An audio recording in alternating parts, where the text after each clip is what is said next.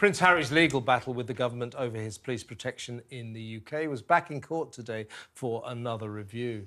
Now, this is after his automatic right to armed bodyguards was taken away following his decision to step back from royal duties.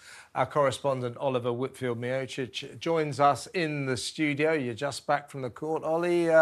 Quite a scene there. The Prince wasn't there, but we discussed this earlier. This essentially revolves around Prince Harry's demand that he gets full royal protection from the police when he comes here. The police say you're no longer a frontline royal, therefore you're a normal citizen. We're not guns for hire. You ain't getting it. Yeah, it's this huge argument about whether he should be allowed to pay for the Metropolitan Police and their very specialised officers, and then use those for the protection of not only himself and his family. Now, of course, Prince Harry is born into this really unique situation. He was born into the royal family. His personal safety has been put at risk at times because of threats that have emerged. But then, of course, he made that very personal decision to leave the royal family. Now, the view of the government is that when you leave, you should be like any other member of the public, and most people do not call up the police saying, can I pay you for you to come and protect me with an armed guard? But Prince Harry's legal team say this is a special case, and actually the Metropolitan Police are paid to go to football events, to marathons, and so that's the principle in which this should be dealt with. Yeah, but my point would be, as we discussed earlier, yes, the football clubs pay the police, so but it's only because they decide to do it. If they didn't give the football clubs, if the football clubs didn't give the police the money, the police would still have to go to the matches, so it's kind of different there. Now, Prince Harry also, of course, says, well, I get death threats, I'm a member of the royal family, I'm a special case. Well, a lot of celebrities get death threats. So having resigned, if you like, from frontline royal duties, he is, in a sense, a famous private citizen. So why should he get protection when, I don't know, Tom Cruise or Adele don't? I think, imagine if anything were to go wrong. We've got a prince here who has approached the court, approached the police, saying he's willing to pay for that protection. If something went wrong, the uproar, the fury, I can imagine, would be absolutely huge. Now, the prince does pay for his own private security, both in the United States and when he is here in the UK.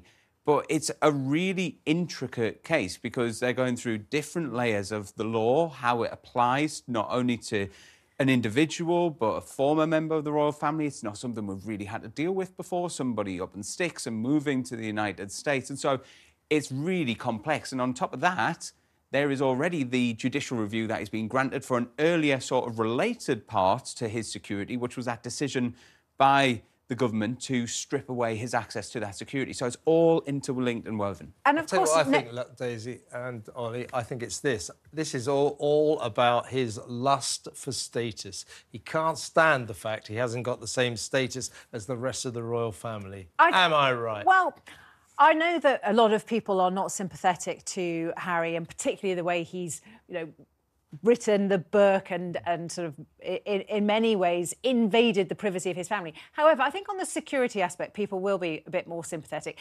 partly because they know how damaged he was by the death of his mother. He blamed that, in a way, on lack of security. He said at the time that her, you know, and he wrote in his book that her bodyguard wasn't up to the job, that she didn't have, you know, proper protection at the time she was in Paris, all the rest of it. And, of course, we know he blames the media. So you've got that as a sort of background to his emotions on this. And then we know that these threats to him are genuine because we've had that confirmed by the Metropolitan Police. This isn't a figment of his imagination. No, it isn't. So the interview that we heard last year from Neil Basu, he was the former Assistant Chief Commissioner for the Metropolitan Police, he detailed how Meghan, the Duchess of Sussex, had been targeted, that these were credible threats, people had been sent to jail for them.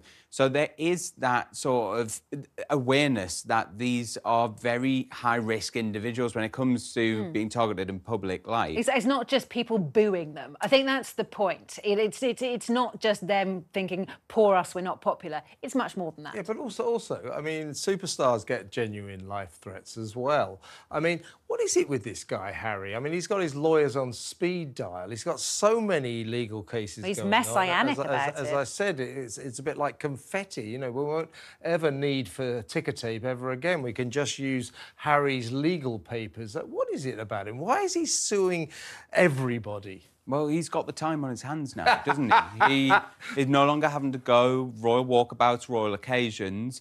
This is somebody who's got the time on his hands, somebody who wants to, what he sees, as put the wrongs of the past right. And he sees that not only with elements of the media, he sees that with the treatment that he's received not only from the royal family, but from the government. I have to say, on a lot of the stories that we do, the noise that you hear online about these is usually pretty negative about things, especially to do with Harry.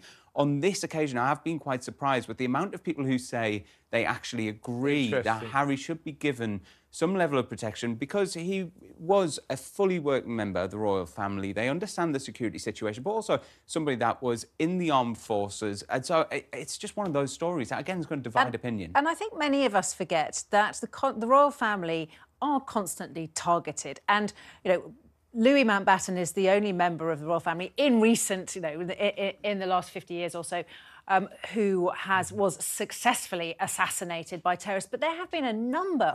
Princess Anne. Princess Anne coming back, you know, and having her bodyguard shot.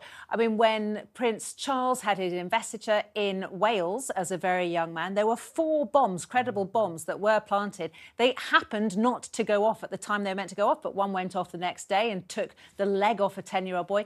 You know, we forget that there have been... The Queen had a number of attempts, one when she was on horseback at Trooping the Colour.